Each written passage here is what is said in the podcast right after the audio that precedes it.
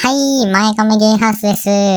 どなた様でしょうか？あ、クーと申します。あー、はい。どうされます？あ、そっか。今日はちょっと LGBT 理解増進法ってどう思うかなっていうことについて話したくて来たんですけど、うーん、な、な、なるなるほど。わかりました。じゃあ今開けますね。このラジオは前髪系を貫く20代のゲイ2人がゲイに関するあれこれを結構真面目に話すラジオです。今回はリスナーの方と一緒に喋ろうのコーナーです。いやということで、はい。ー、ふうさんよろしくお願いします。よろしくお願いします。よろしくお願いします。でまずちょっとクーさんについて軽く自己紹介してほしいんですけど、はい。クーさんっておいくつなんですか？今27です。僕より、お1個下 ?2 個下？そうですね。ぐらいですかね。はじゃあまあ、まあ大体みんな同じぐ まあらい。大体同世代といい。う。まあ、20代という意味で、うんうんうん。ちなみにセクシャリティって教えてもらっても大丈夫ですか？セクシャリティはゲイでございます。おーいや、そんなに予想ついてたでしょ。初めて会いました。うん、自分を何だと思ってるんだめっちゃつまんないこと言っちゃった。はい。じゃあ、ゲイの27歳ということで、今回はなんでその LGBT 理解増進法について話したいって思ってくれたんですかね？理由はちょっといろいろあるんですけど、この話そもそも知ったのが、某 YouTube のなんか討論番組で、あの、はい見て、うん。で、その時になんか話してた内容が、なんか僕が一番気になってたところが、こう全く話題になってなくて、なんかちょっともやもやしちゃってたっていうのをずっと、まあ、そもそも思ってましたっていうのがあって、面白い。はいはいはい。そんな中でちょっと単純にこのラジオのファンであったっていうのもあったんですけど、ありがとうございます。嬉しいです。あのーありがとうございます。リスナーと喋ろうっていうのがあるよって告知が出た時に、もううん。酔った勢いに任せて、い 酔ってたんですね。や結構夜中に来てませんでしたはい、多分。ああ、はいそうかも。酔った勢いに任せて、バーって、あの、バーってスマホであフリック入力で送ってしまいましあ。たなるほど。ありがとうござないんまか、そう、ありがとうございます。YouTube で見て、はい。一番気になったところす。がうん。話されてなくてもやもやしたっていうことだったんですけど、それって具体的にどういうところなんですか？そのチャンネルっていうかその番組では、与野党のなんか案を比較して、その理解増進法と差別禁止法はどっちが、その是非をこう話し合ってる感じで。その僕が一番気になったところっていうのは、法律が、なんていうの、なんか理解とか、そういうなんかこう思想に関わるところに入ってきていいのって思ってたんですよ。うんうんうん。あそうあ、なるほど。なんか、この間もなんか、お二人がなんか、浮気のどこで取り締まるかみたいな話されてきましたけど、うんうんうん行動で取り締まるか、内面で取り締まりたいかみたいな。うん。はいはいはい。それにもちょっと近いかもしれないんですけど、要はなんか法律みたいなもので、内面的なその理解とか、そういうものを取り締まってもいいんですかっていう。あそこが一番気。になって、なるほあど。ーだから理解っていうのはやっぱり内面で、差別っていうのは、まあ行動っていうだからなんか、ところなんで、そうですね。僕としてはなんか差別禁止法って言われた方がまだしっくりくるかなっていう。うーん。なんか理解ちなみに増進。そうですね、はい。与党が推してたのが、まあ理解増進法で、はい。野党が推してたのが差別あ、禁止法っそうです。はいはい。ていうことですよね。はい。うんああ、なるほどね。え、なんか多分、さっきその言ってた、ど、どこで取り締まるかが大事っていう話で、前、その出てきたっていうのは僕が、あの、浮気の話の時で、えはい。っと、ソキ君が、その、行動に起こしたらアウトだよねってうんいううんのに対して、浮気をね。うん。で、はい。対して僕が、心で浮気をした時点がアウトじゃないか。で、これがソキ君は行動だから、なんか言葉があって、なんかその、法の外面性と道徳の内面性っていう言葉があるみたいで、それは法は人間の外面的な行為を律することをこう、使命とすることに対して、は道徳っていうのは人間の良心に対して内面的な平和を達成することを使命とするっていう。なんかその概念みたいなのがあるらしいんですよ。はいはいはいはいはい。クーさんが、その LGBT の増進法案に対して思ったのも、その似たようなものを感じたってお便りでくださってたじゃないですかう。んそういうことですね。それは多分、その差別を禁止するってなった場合に、じゃあそれをどこで取り締まるのかはい。っていうことですよね。その、行為に対して取り締まるのか、でも理解増進法案だと、その、道徳の内面性みたいなところを重視してるけど、法の外面性がないから、は結局意味なくなっちゃうんじゃないか、い。うん。みたいな、うんどっちを取るかみたいなことですよね、多分。そうですね。だけど、空産的には禁止法の方がいいっていう。えっと、そもそも論、そもそも論はい。そういう法律、必要なほど理解って足りてないのかなとか、僕は思ったりもしますけど、うん。うんうん。あ、で、もう一個、その、気になった点っていうのがあって、禁止とか理解を求めるとかっていう、その、マジョリティ側に何かを求めるよりも先に、なんかマイノリティ側に権利をくれる、例えば同性婚とかですね、うんうん。方が。先なんじゃないのっていうのもあったりしたんで、ああ、確かに。なんかそ、そこもなんかその番組で話されてなかった点の一つで、なんかだから今の質問の答えで言うと、そのどっちが理解増進法と差別禁止法で言うと、その差別禁止法の方がまだしっくりくるけど、そもそも論、それよりも先に同性婚合法化とか、そっちが先なんじゃないのかなって思いましたね。で、まあ一回、だから、LGBT 理解同進法案っていうものが今どういう流れなのかみたいなのを、はい。なんかちょっとでいいからおさらいした方がいいと思うんですよね。番組で使われてたテロップのスクショみたいなのと保存してあるんですけど、えー、すごい。あ、ちょっと見せてもらってもいいですか？このテロップはでも、LGBT 差別解消法案との違いっていうタイトルのテロップで、えっ、と、自民が推してる理解増進法案っていうのが、目的が国民の理解増進、うんうん。国が何をするかっていうところにが、理解増進施策の策策定。で、えー事業者、労働者に関わる休憩発、就労環境の整備など、学校が教育環境の整備、相談の機会の確保などうんうんっ。て書いてるに対して、差別解消法案っていうのが、これが野党5党が推してるやつですね。うんうん。目的が差別解消。で、国は何をするのかっていうと、社会的障壁除去の環境整備。だから、ここが理解増進施策の策定っていうところが、差別禁止法案だと、社会的障壁除去の環境整備ってなってますね。で、うん事業者は、休憩発とかって言ってたところを、雇用差別禁止、合理的配慮。で、指導勧告公表が可能っていう風に、多分これが国がってことだと思うんですけど。うんで、学校が教育環境の整備っていうところが、差別により就学環境が侵害されない措置など。だからちょっと、まあ言い方があ差別の方が措置とかうんうんうん。禁止とかー強い。うんなんか具体的で、なんかそうですね。全体的に語句が強めっていうそうですね。雰囲気なんですね。あ、そうなんですね。あ確かに。法的な効力を持つかうん持たないかみたいな大きな分け方が。ああ、確か、そうですね。理解増進法案に関しては努力義務でうんうんうん。話だったような気がします。まあ、お願いベースなわけですね。そうですね。こういう風にしてくださいねっていう。はい。で、そっからのなんか流れとしてで、そう、やっぱ差別禁止法は、やっぱこう差別禁止って言ってて、それが、こうどこまでを差別と扱うのか。っていうところが結構自民党内の中で、まあ話題に上がって、はい。ちょっと差別禁止だと、なんかいろんなあの裁判が乱立するんじゃないかみたいな懸念があって、はい。自民党としてはまあ理解増進法ぐらいのところに落ち着かせたかったあっていう経緯があるらしく、ただ、はいあの、稲田さんでしたっけ、あ、稲田さん。あの、はい。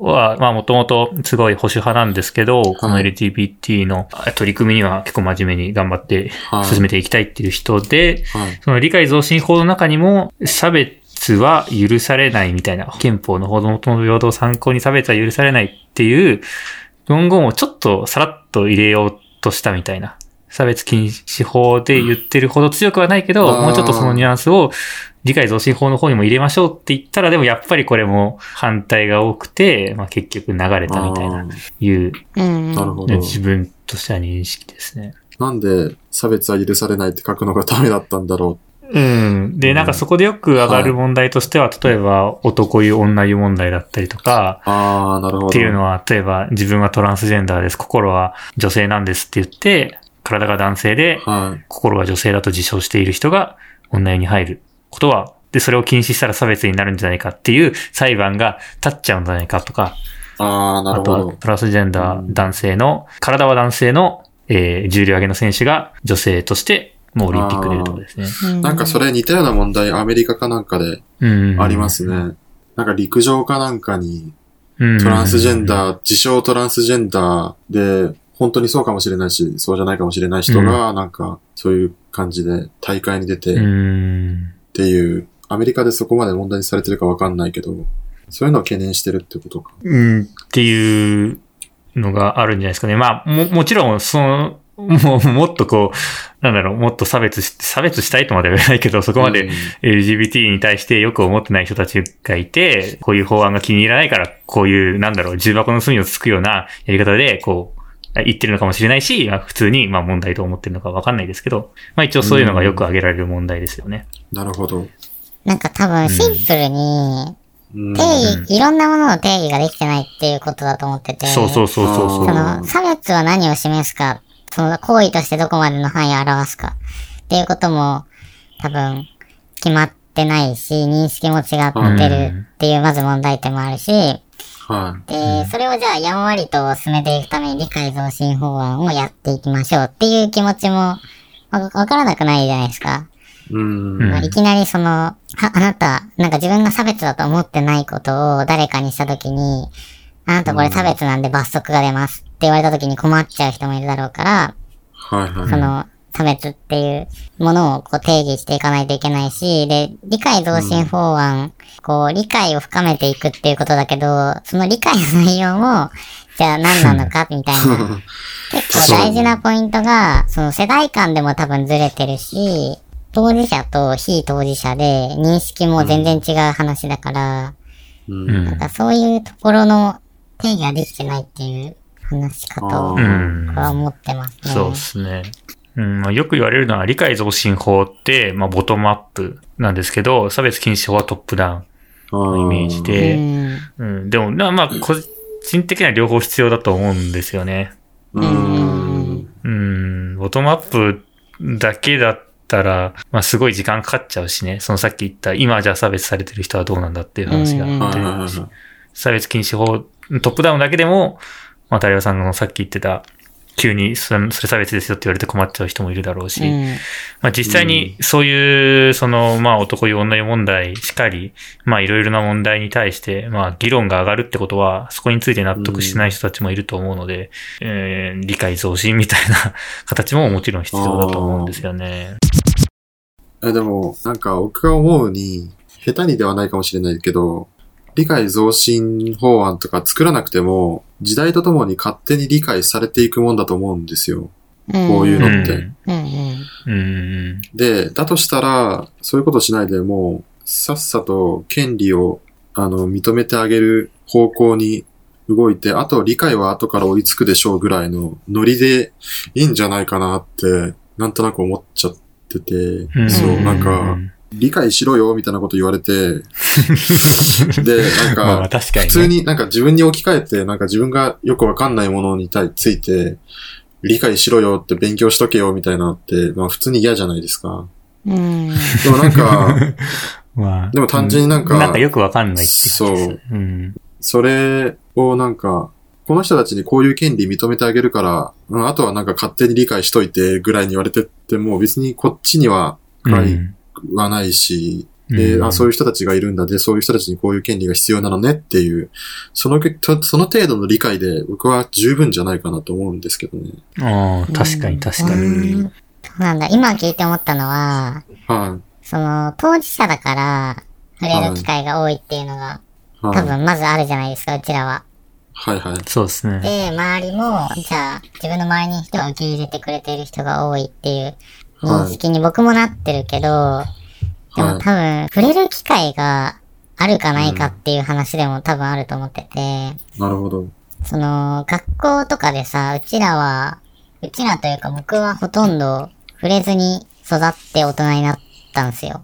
はい。うんで、今現状、その小中学生が、この小学校ではこういうことまで勉強してます、みたいのが、ツイッターとかでこうバズったりたまにしてるの見るけど、そのバズるっていうのは当たり前になってないから、だとも思っていて、うん。で、その子供たちとかが、その、じゃあまあストレートに生まれた子が、全く、そういうものに触れる機会がなくて大人になった、なってしまうことに、あそもそも問題があるかもしれない。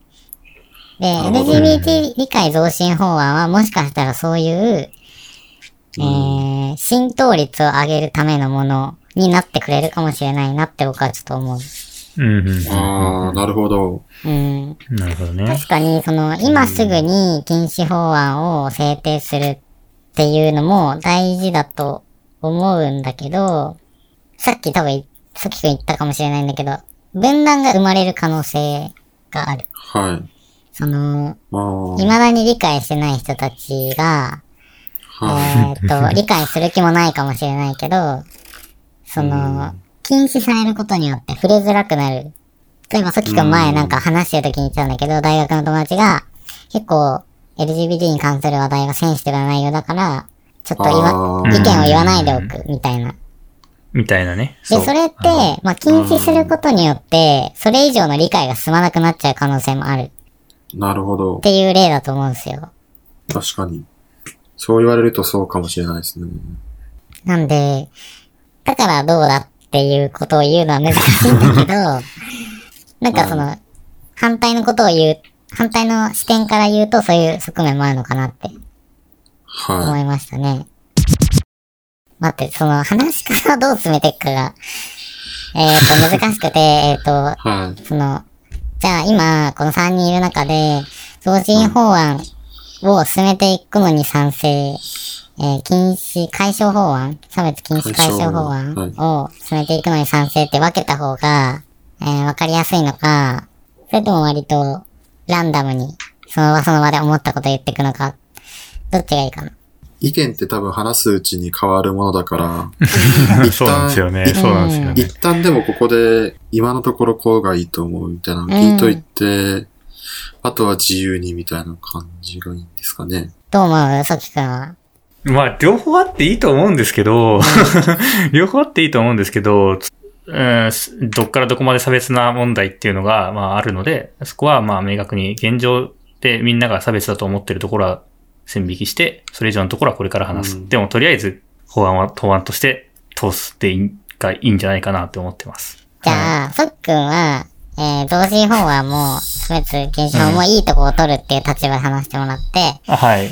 いいとこ取るでいいうん、と思どうしようかな。でも、クーさんは一応あれだよね。差別禁止。いや、僕の、ほん、うん僕の本当の意見は、両方いらないなんですよ。え、めっちゃ面白いじゃん。じゃあ、まあ、オッケーオッケー。じゃあ、それで一旦今ステイしてもらって、いや、そっちもいらないっていう方針で、じゃあ僕は、理解増進法案でいいと思ってるっていう立場でうん。進めていった方が多分差別禁止。法はいいいらないってことですか？うん。いらない。現状だとまだい。らない。進法オンリーでい。い。とい。う。い。う立場にします。で、その上で、じゃあまず1個目の、まあ論点みたい。な部分。うん。まあ一番気になってんのが、どこですかね僕が気になってるのは、理解を無理に進める必要があるのかどうか、うん。勝手に時代が追いつくだけなんじゃないかっていう部分。うーん、え、なんかさ、シンプルな疑問なんだけど、はい。理解増進法案がある方が、その世間的な理解も深まると思ってるのか、ない方が深まると思ってるのかっていう意地悪な質問だと、あー、多分あってもなくてもそんな変わんない気がするんですけど、あることによって、メリットは発生するかもしれないけど、デメリットは発生しないような気がするので、なんか僕はあっていいのかなと思うんですけど、そのわざわざなくす必要ってあるんですかね？いや、僕は強烈に違和感を感じたのは、その、思想に介入してんじゃねっていうとこだったんですけど、うんうんうん。まあただなんかいろんな話してるうちに、まああって害になるようなものでもないから、その質問に関しては、まあデメリットはなさそうに思えますね。うーん、なるほど。でもなんか、じゃあ、うん僕普通、なんかシンプルに思うのが、もう結構法律とかって思想とか倫理によってできてると思ってるので、思想が介入するのって、あ、思想、でも取り締まる場所がうんうん。理解っていうその頭の中のうん部分だからちょっと違和感がああったんですよね。だから行動を取り締まってくれる方が分かりやすいし、その基準がはっきりしてるから、うん。別に努力義務だからいいじゃんって言われたらそれまでですけど、ーうんうんでもなんか、それなんか頭の中のに、の考えてることとか、どこまで知ってるについて、法律によってそれをここまで理解してくださいって言われるのは、なんか違和感があるなと。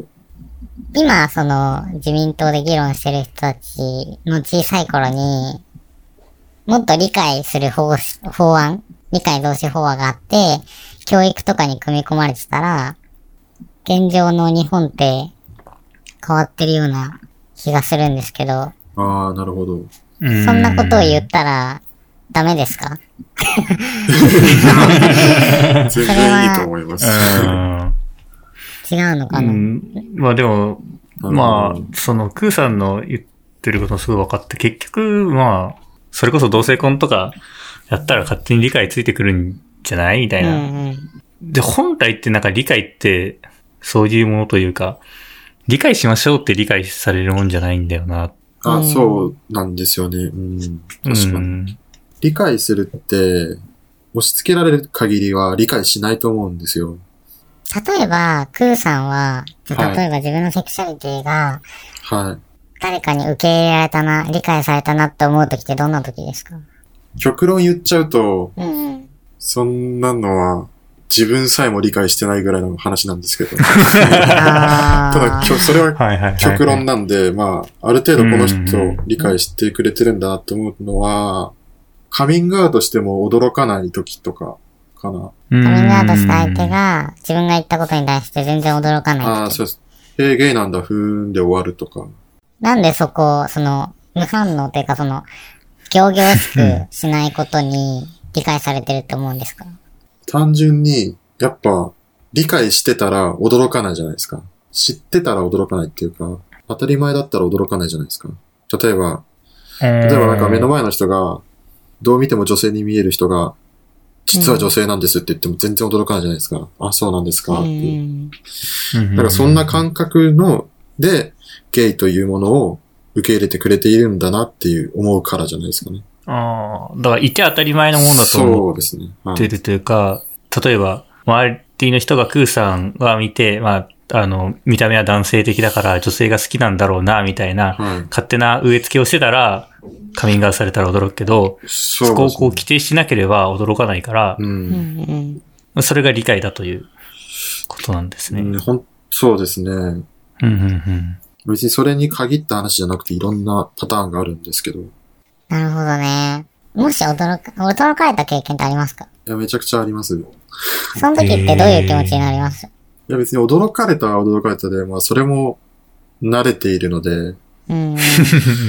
で、あ、驚くよねっていう。ことで、なんか、しっかり説明しますね。なんか、えー相手が知りたいと思っている限り説明します。うん、だからそこについて、驚いたからこの人、無理解なんだとか思ったりはしないです。うんうんうん。じゃあなんかそれって、その理解があるから驚くっていうよりも、うん、なんて言うんだろう。なんかそれってでもさ、その、会ったことがあるかないか、接触する機会がああったかどうか。かっていう違いに僕は思う。驚かれたイコール、そのさっきもクーさん言ってたように、理解、不理解だな人とは思わないけど、じゃあ自分ができるところまで説明しようって考えてるじゃないですか。は理解増進法案も、なんかそういう法案であれば、じゃあいいのかなって思うってことですかね。それを、うん、だから本当なんか同じ話みたいになっちゃうんですけど、その、それを法律で定める必要というか、あるのかというか、なんか。理解しようとしてねっていうのって、やっぱり生活の常日頃からそういうことを考えて生きてくださいねみたいなことを言われてるような感じがして、なんかうん逆にその、逆にというか、なんかこっちも、そんな、まあ、無理に理解ししなくても、なんか理解したくない、もう嫌だ嫌いっていう人は、離れてもらっても大丈夫だしって思って生きてるから、確かにでも理解しようって思ってくれる人が増えてくれたらそれは嬉しいですけどね。なんか理解って言葉が、まあ、やっぱすごいふわふわしてて、うん何を指してるのかっていうのが全くわかんないんですよね。うんうん。まあ多分、多分みんなわかってないと思うんですけど、うんさっきクーさんも自分自身も結局理解できてるかわからないっていう話があったと思うんですけど、この、まあ理解増進法の理解って、あなんか理解的な行動を増進するってことなんじゃないのかなって思ったんですけど、ああ。わかんない理解、一口に理解と言っても、んそういう人がいるんだなっていうことを理解する程度なのか、その人たちがどういう人たちなのかっていうところまでを理解することなのかっていうのの、どこを指してる、どのあたりを指してるんだろう。まあ、あと、は別になんだろう、僕たちのことをなんだあいつら昆虫症って思いつつも、でもまあ、あの実際にそういうね、あの周りにそういう人がいたら、うんいても、まあ意地悪なことしないっていうのも、外、外面だけ見たらまあ理解なわけですよね。うん。うん。わかんない。まあそれこそ理解理解の定義なんですけど。なるほど。確かに。ちょ自分的には、その、あの、やっぱり僕って行動で、なんかひ人を判断するところがあるんで、カミングアウトして自分に対して差別的なことを言わな、言わなかったら、まあ、理解っていうか、まあ、とりあえずいいんじゃないかなって思ってるんで、うん。別に僕、僕にとっての、まあ、求めてるものってその程度で、それでまあいいと思うんですよね。それが本当に理解というかわかんないんですけど、うん。そういうものを進めてくれるっていうのであれば、まあ、差別的な行動はしないようにしましょううんという意味での理解増進だったら、まあ、わかるなあっていうーあー、じゃあ、感じ。つまりこっちの法律の解釈を理解増進法って言ってるけど理解しろよってことじゃなくて差別すんなよってことだよみたいな風うにんこう受け止め方を変えればまあ確かに見方は変わってくるかもしれないですね。このラジオで話す意義みたいのを考えると、僕が個人的に、はい。はい。その、どういう理解を促進してくれるんだったら、いいかなっていうのを考えることが割と、うんはいはいはい生産的かなって思うんです。ああ、うんそうですね。その現状その理解増進法案が、どれだけ無力かっていう話もなんかこう、社会的には必要だけど、結局僕は、自分がそういうものに対する影響力って、諦めちゃってる節があって、じゃあなんか妄想しよっかなみたいな感じでちょっうん。と個人的には話したいんですけど、はい。どういう風に理解増進法案の理解の部分が、うまいこと、なんだろうな、け結果と、じゃあそれに対して、どういうことをやっていけばいいかなみたいな考えは、二人にありますか？理想の、理想の LGBT 理解増進法案。まあ自分的には、すまあ、とりあえず差別的なことはしない。はい。うん。で、その、関君が思ううん差別的な行動って何ですか？ことっていうのは、え、ホモなの？キモいとか、うん。あそういうね、でもさ、そういうこう、造語的な言葉を発しない。ホモなのキモいは、個人的にありだと思うんですよね。ああ、マジっすか？僕も今ちょっと同じこと言いそうになった。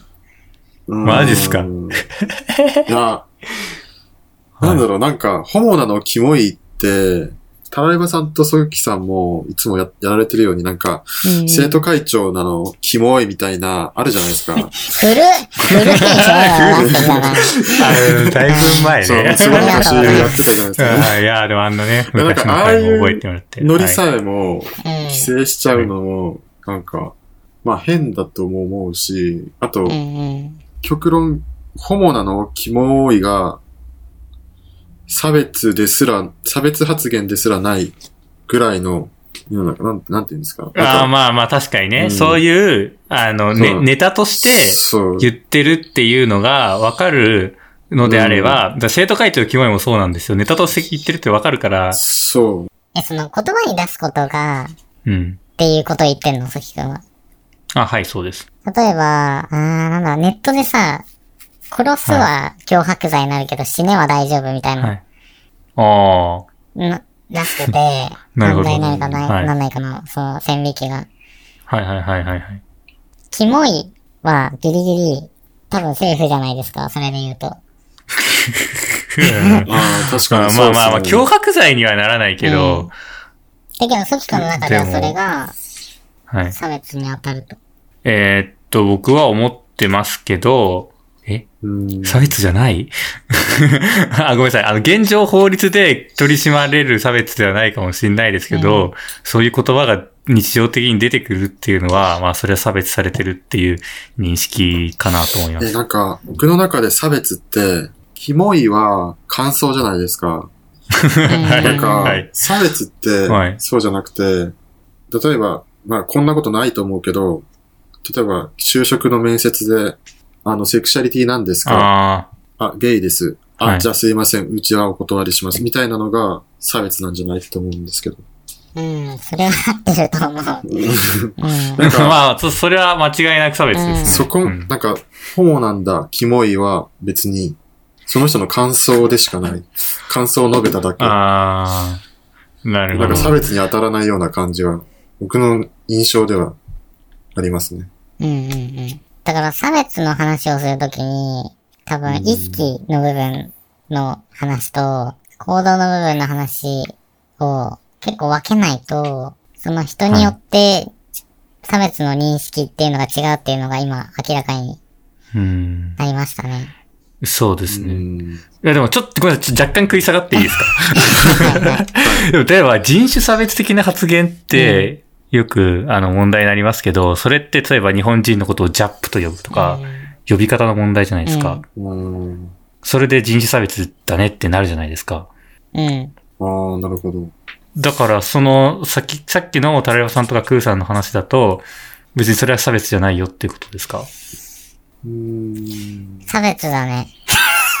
差別だね、それそうですは。ね。え、こうんれ、え、ごめん、元々の話ってなんだっけ、これ。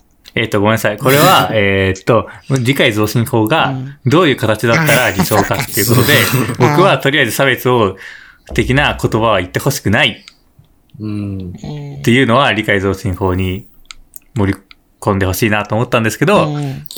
まあ、じゃあ、ソキ君の範囲内、ソキ君の範囲内でいいと思うんで、はいはいソキ君はそう思うってことだよね。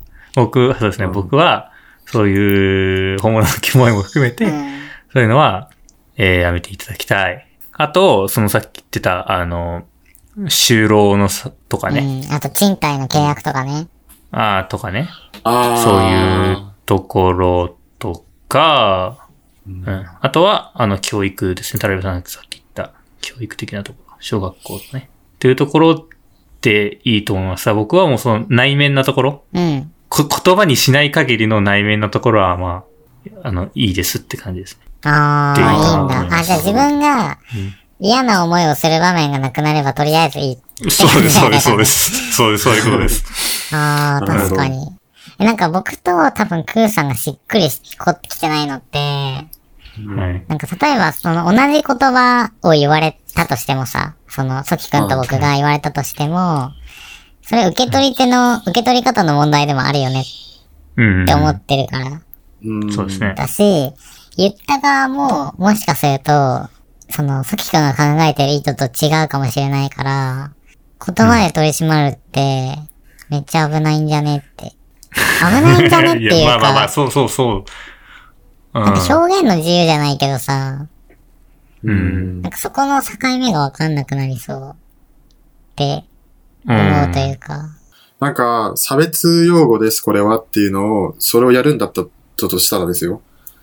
その、言葉を取り締まるんだとしたら、さ、これは差別用語です、言ってはいけませんっていうはい。のを、すべてあげないと、成立しない。例えば、ゲイって普通に今言ってますけど、うん。時代とともにゲイがそのうち差別的なニュアンスを含むかもしれないじゃないですか。そうなった時に、じゃあ、ゲイって言いました。差別ですねって言われても僕は違和感があるけど、受け取り手にもよるし、時代によっても変わりそうなものを、まあ現代の価値観で取り締まるとしたら、やっぱりこの言葉はダメですよねっていうのをきっちりすべて洗いざらい書き出して、それをアップデートしていくとかっていうやり方じゃないとできないような気がして。うん。でもそれを決めるのも誰なうんのってなるし、じゃあ微妙、うんなんか、そのグレーゾーンにあるような微妙な言葉あるじゃないですか。じゃあ、オカマはどうなのとか。お姉はどうなのとか、なんか、そういうとこも含めると難しいんじゃないかなって思いますね。言葉で取り締まるっていうのが。なんかね、僕、ここでね、すごく見えてきたことがあって、理解同人法案っていう、その理解っていうのは、その文化とか個人間の中にあるものだと思ってて、はい。だからそれを取り締まるのは難しいっていう多分ことだと僕は思うんですよ。うん。はい。その自分と友達はい。の中では、あ、理解されてるなってわかることとかさ、なんだろう。うーん、まあ、二丁目もそうだけど、文化とか、コミュニティとか、そういうものの中で理解っていうものは形成されていくもの。はいだから、法律で取り締まるっていうことに違和感がある。なんかそうなった時に多分、法律で取り締まる範囲をまた決めなきゃいけないっていうことだと思ってて、そこを話すことに結構意義があるのかなと思う。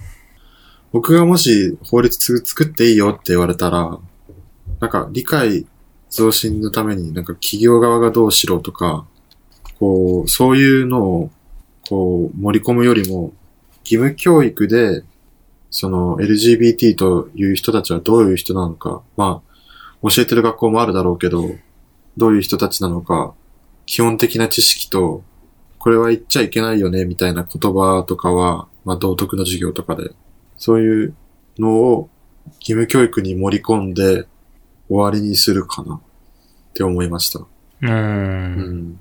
そうすると、多分、子を持つ世代とか、子供の世代はもちろん、子を持つ世代ぐらいまでは理解が行き届く気がしますね。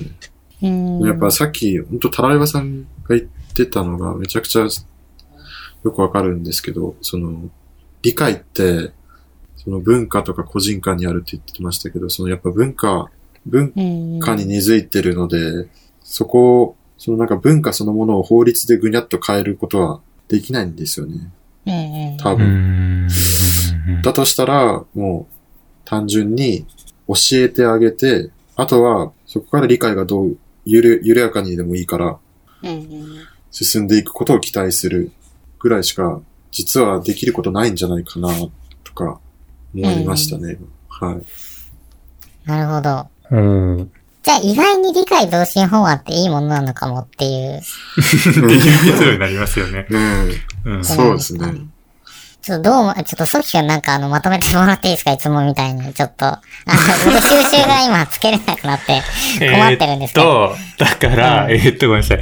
ちょ、ちょ、とりあえず差別禁止は置いといて、元々の出発点は、だから、理解増進を押し付けるじゃないけど、なんかそういうのって、法律側がやるのっておかしいよねっていう話だったけど、タララさんの意見とかでも、まあ、そうやってこう触れる機会を作ってあげるみたいなのはまあ大事ですよねと。あの、全く触れたことがない人が、に触れさせる機会大事で、そうなった時に、やっぱり教育だったりとか、触れる機会を作ってあげるうんうんうん。っていうのは大事ですね。っていう結論なんですか。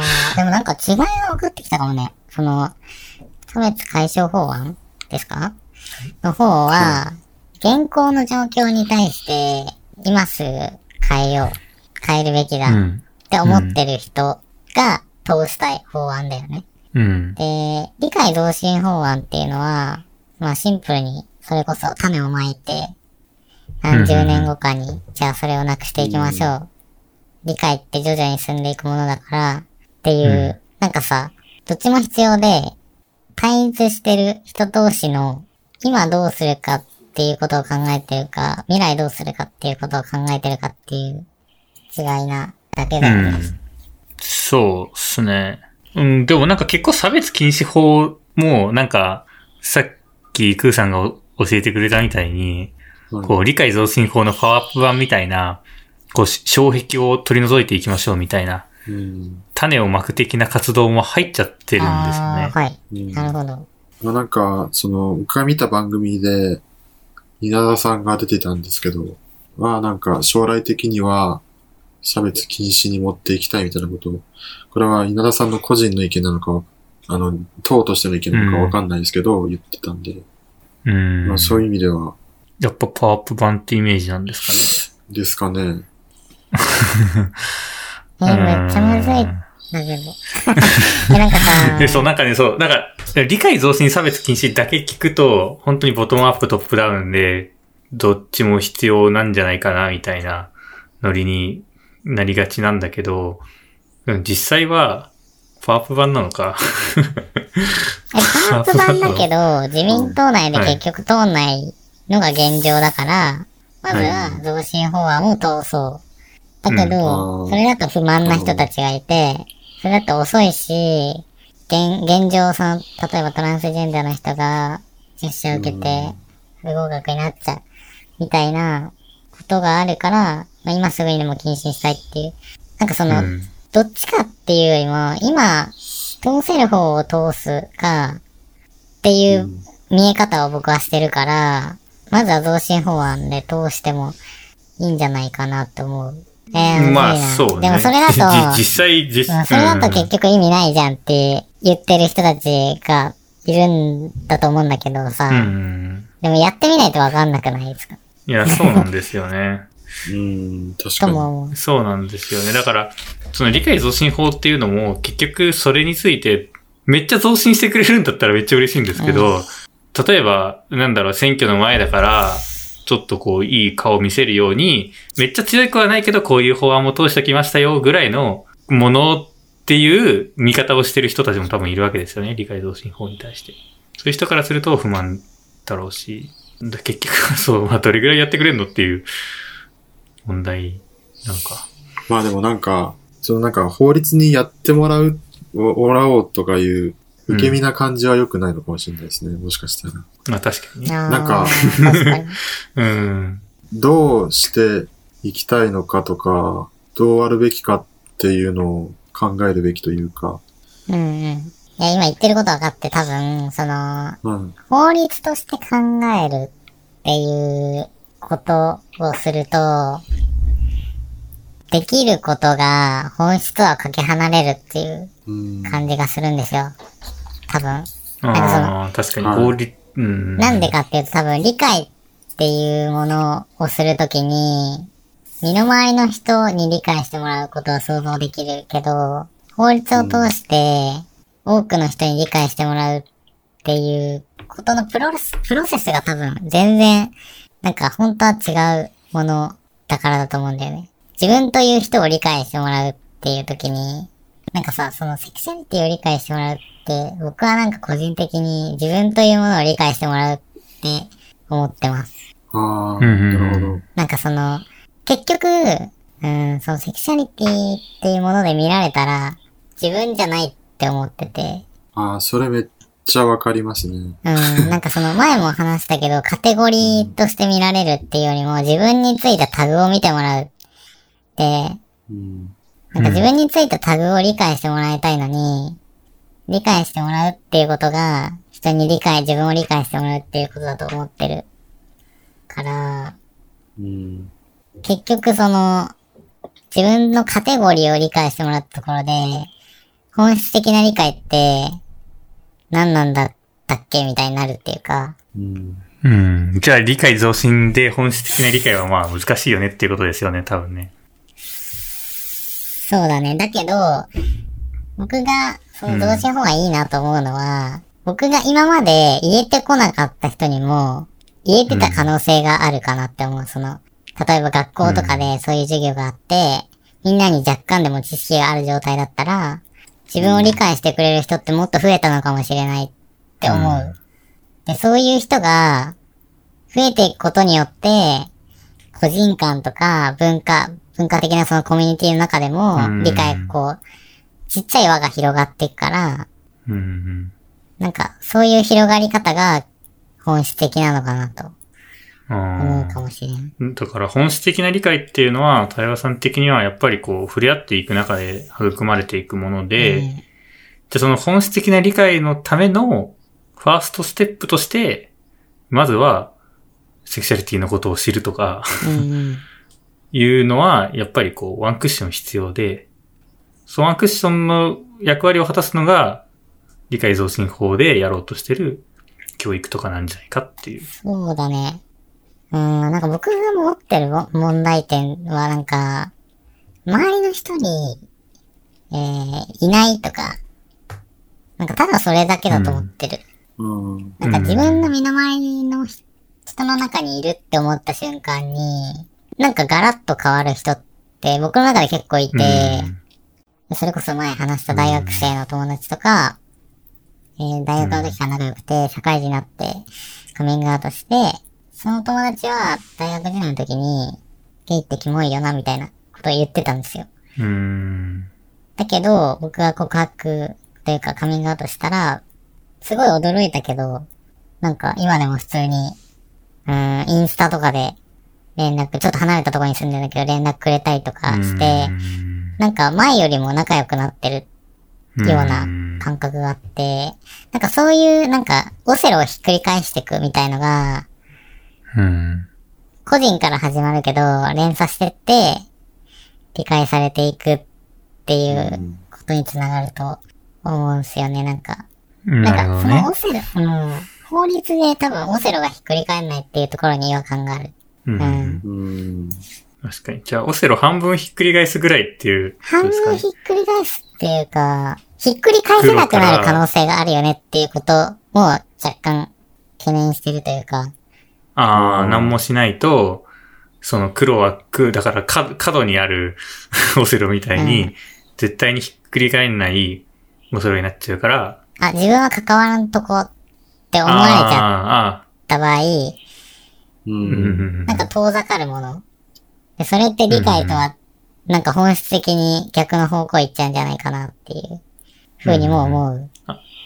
うんだけどそれが結局思想じゃんっていううん。ことだと、まあ確かにその通りだから、そうですね。だからでも結局全員が全員に受け入れられるかどうかはもうわかんないけど、まあでも、機会さえあれば受け、理解ができるような人って、おそらく世の中にいっぱいいて、うん。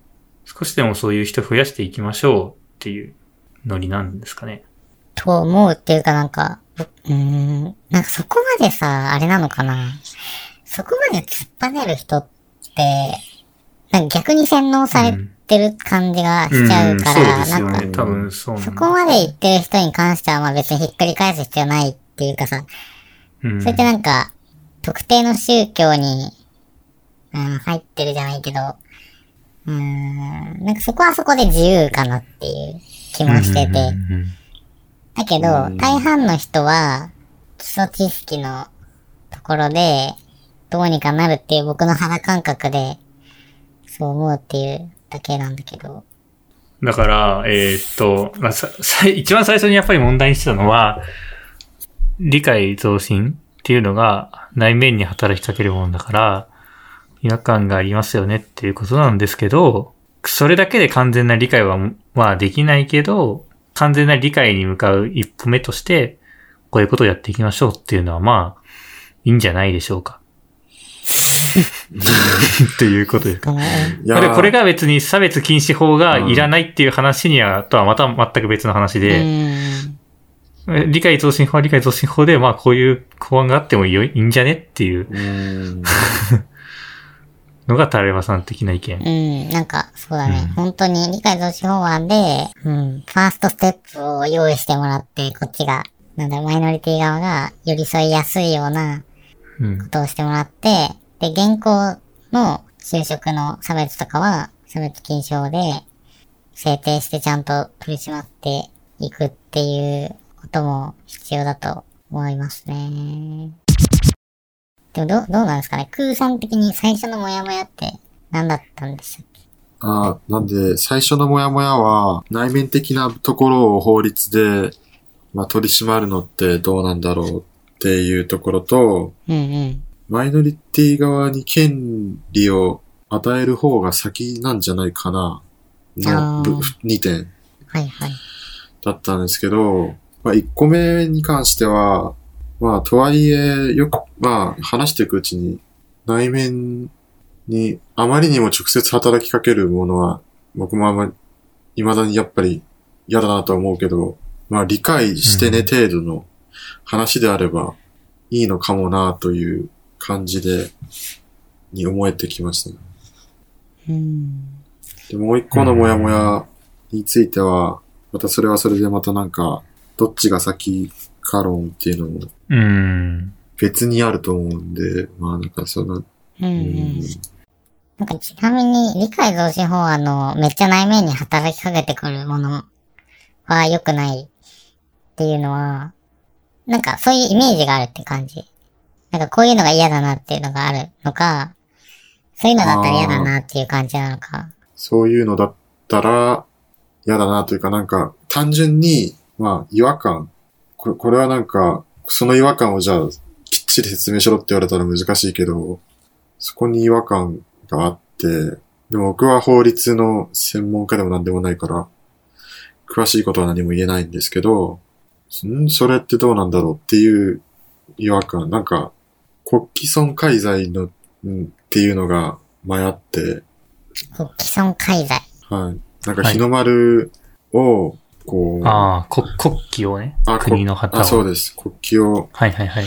で、それを、はいまあ壊したりね破いたりしたら、刑罰ですよっていうのがあったんですよ。なんかその時も似たような違和感があって、愛国心みたいな、そういう内面的なものを法律で取り締まるのみたいな。しかも刑、刑罰で。うん。あなんかそう、それ、それほどの違和感っていうか、それ、それほどショッキングなものではないけど、なんかこれも、ちょっと似たような、内面をそうやって、まあ、刑罰とかではないにしろ、取り締まるのってどうなんだろうって、思っちゃってたっあ。ていう感じですね。でもなんか話聞くとそれってどっちかっていうと、差別禁解消法の方が、こう具体的に刑罰を下すっていう点だと、うそっちのような気がするんですけど、確かにそうですね。うん。差別、ああ、だからなんか多分僕言葉に踊らされてて、理解増進って言われた時に、理解って内面的なものじゃんってなって、うんうん。差別って言われた時に、うんまあ差別はそういう行動を取り締まるものだよねっていう、その多分言葉の印象に多分最初、うん、それによってこうそういう印象を受けたのかなと思いますね。ただ、うん、よく考えると、でもその、差別解消法っていうのが、理解増進のグレードアップ1だとすると、まあそういう話になりますよね。って今気づきましたね。うーん。なるほうど。んうん。ああ、でも今の話、え整理できてるかわかんないけど、もともとは、えー法律で思想を取り締まるのが悪いっていう出発点から始まってたんだけど、理解増進法案と、えー差別解消法案の中身を見てみると、思想に対して罰則を与えるのが、解消法案の方だったってことなのかな。うんまあその、条文がどういうものなのかって僕詳しくないですけど、それにもよって変わるんでしょうけど、多分そういう感じなのかな。うん。でもなんか、このままいくと、その、はい。国旗損壊罪がダメだと、じゃあ、差別解消法案がダメ。あ、でもさ、最初に戻るね。その、差別解消法案ダメ。だけど、思想で、思想法律に持ち込むのもダメってなると。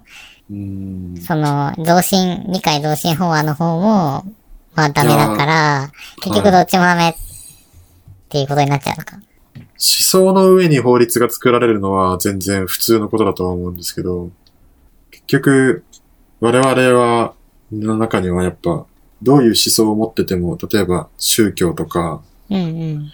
教えとか、もう、自由があるでしょっていう、まあ思想があるじゃないですか。うんうん。そういう思想のもとに、そういう法律にしろ、日々の行動にしろ、道徳にしろ考えるのであれば、人が無理解だったりとか理解しようとしないことについて、とやかく言うべきではないよねってなってくるんだけど、うんうんうん。それすらそういう思想のもとに作られているので、なんか、ちょっと、そうなんだよね。多分思想、思想で法律を作るっていう、多分そこ、そこに違和感があると多分、なんかダメなのかなって思ってて、その、例えばさ、うんうん僕、婚姻とかってさ、めっちゃ思想だと思うんだよね。ああ、思想ですね。それこそ。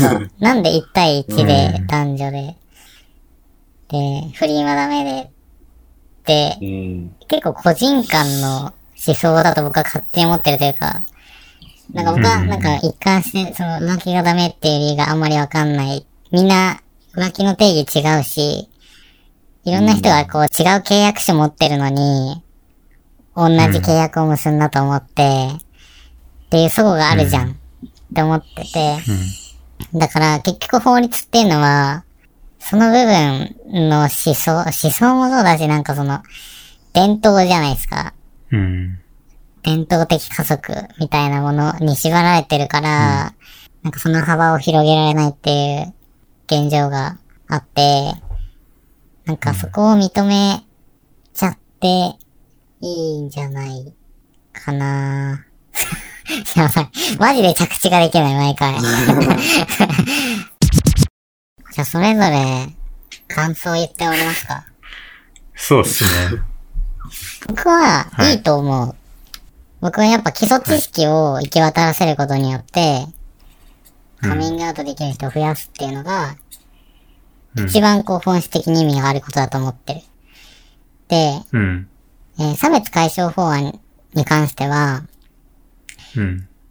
理解がストップしてしまうっていう可能性があると思ってるから、今の段階ではない、なくていいと思ってる。